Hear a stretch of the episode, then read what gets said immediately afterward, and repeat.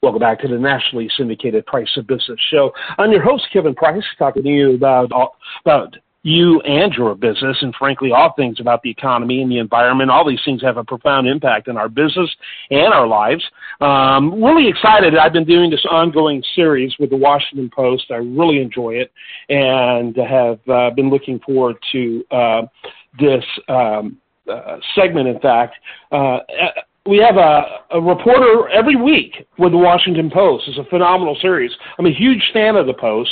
It's one of those true newspapers of record, which are few and far between, and they get that name for the exhaustiveness in terms of the stories that they cover. Uh, it's not skimpy; they go deep, and in terms of the breadth and depth, in terms of the uh, number of co- topics that they cover and beats that they have. And so I'm always excited whenever I visit with one of their reporters.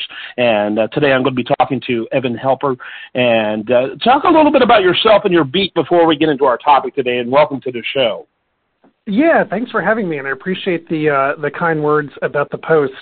Um, so I'm on the business desk, and I cover the energy transition basically. So um, you know, I'm covering everything from um, you know uh, liquefied natural gas and, and, and Europe's need for more of it to um, obviously all these things that are in this big climate package that Congress is on the verge of passing. Um, and you know how we transition a lot of uh, technologies from fossil fuels to uh, you know renewables, and you know it's a, it's a big, complicated thing with a lot of moving parts, and you know that's that's what I, I spend my my time covering. Yeah, absolutely. And were you as surprised as the rest of us when uh, when they finally worked out a deal that Manchin could sign on to? Yeah, I mean Washington is not a place where uh, you know it's easy to keep secrets, and it just nobody expected this. It, it looked like you know this was this was all over. They were heading into midterms with no package, and and then this kind of came out of nowhere, and it's not a small package. It's um you know I mean we're talking hundreds of billions of dollars in investment. Yeah, yeah, absolutely. Uh, and, and of course, uh, critics, most of them are on the left. It seems like the most vocal ones are on the hard left. Compare it to uh, the uh, second infrastructure package. You know, it does it does pale in comparison to that. But under normal times, this is an incredibly huge piece of legislation. Yeah, I mean, this is the biggest investment in um, you know, in the energy transition that the federal government will have made to date. Um, yeah, does a lot more need to be done? Does it really uh, get us where where we all the way where we need to go to meet our climate goals? It, it doesn't. But I mean, you know, at a time the federal government just looked like it was stymied and unable to move forward. This has been going on for a decade of um, you know trying to get the federal government to coordinate the energy transition. Uh, this is suddenly a a very big step forward. Yes, yes. Have you been able to get you know your most recent story? Talk real quickly about your most recent story, in fact, uh, which is what spurred our conversation. Yeah, sure. So the the piece that um, uh, I I did last week was involving um, sort of solar panels. And what's interesting about solar panels is everyone wants them. You know, we see all kinds of solar installations going up. Very few of these panels are made in the United States. Um, you know, China has invested hundreds of billions of dollars in cornering the market on solar panels. Um, and that that creates a dangerous situation. I mean, people compare it; it's it's a little apples and oranges, but people compare it to, you know, Russia with natural gas. If if you have a rival that you're dependent on for your energy, and suddenly they decide to shut off the supply or do something with the supply and then you you can't get at this critical you know piece of infrastructure or critical fuel you're really in trouble. It becomes a national security problem. And and in the case of solar panels there there's just a lot of worry that you know some of the the things that go into producing the solar panel are just dominated by China. Um you know whether it's whether it's the minerals whether it's the production facilities. And so there's a real um push to get a you know, a viable solar supply chain functioning in the United States. I mean, there's so much demand for solar panels, um, and very few of them are getting built here. And so, what this this measure does is it invests huge amounts of money um, in in companies that are willing to, you know, not just assemble panels in the U.S. because some companies are doing that now, but actually, you know, source their polysilicon and and do the processing and, and build the cells and the wafers um, in the U.S. So they're trying to prop this industry back up. Yeah, and it seems like it's really struggling on a lot of different levels. You've, we've had uh, some of the leaders, uh, some of even the bigger companies being accused of shady practices, uh, maybe taking forever for them to replenish their investment if they ever replenish your investment at all. So it's been rocky here. Um, which countries do you look at as having had uh, uh, the most success, and what do you attribute that to?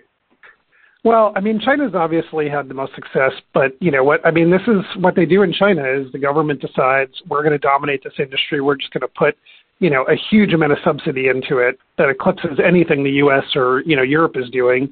Um, you know, and and and then they they bring the price of panels down so cheap that you know you you can't compete with um, you know other countries. There, there was also an issue of in the United States they decided to try to make try to try to try to use newer, more innovative technologies like 10 years ago, and China sort of doubled down on on, on a more traditional solar panel, and China just got the price down so low um, using all these subsidies that you know that it, it just wound up resulting in closures of of all these factories in the United States, um, you know, and elsewhere. So you have developers and installers of solar panels, you know, who are trying to get these projects up and running, and they, you know, and they're happy to have these cheap panels from China.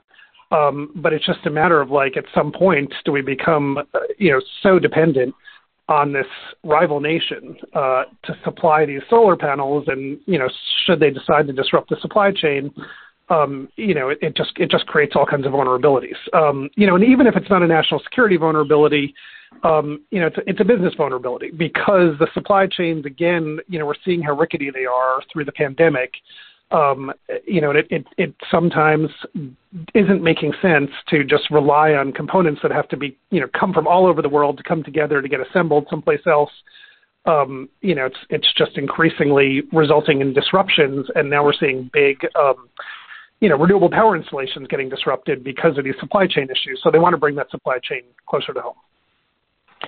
Yeah, I, I think it's like a whole new industry is growing called uh, off, uh, onshoring. We are we are familiar with offshoring, but I think we're moving quickly towards more and more onshoring.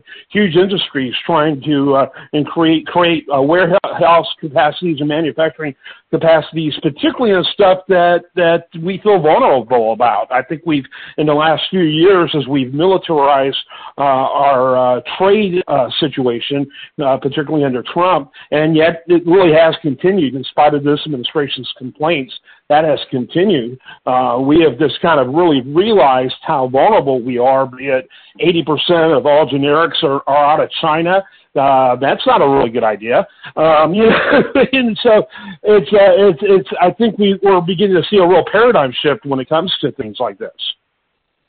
Yeah, absolutely. And we just went up with a story today about how this applies to, um, you know, not surprisingly, electric cars, right? And so, you know, we need to move millions of people from gas vehicles into electric cars in, you know, in this country to, to meet our climate goals and again you just you need these minerals you need all this mining and these metals to to make the batteries not just for the cars but even to get the power grid um, in a place where it can handle all these cars getting plugged into it because you know they're trying to clean the grid at the same time and to clean the grid so you're not you know burning gas and coal uh, if you're doing this on solar and wind, y- you've got to figure out a way to store the solar and wind energy so you can you can sort of put it back on the grid overnight when everyone's charging their cars, and that requires these like massive, you know, truck-sized batteries.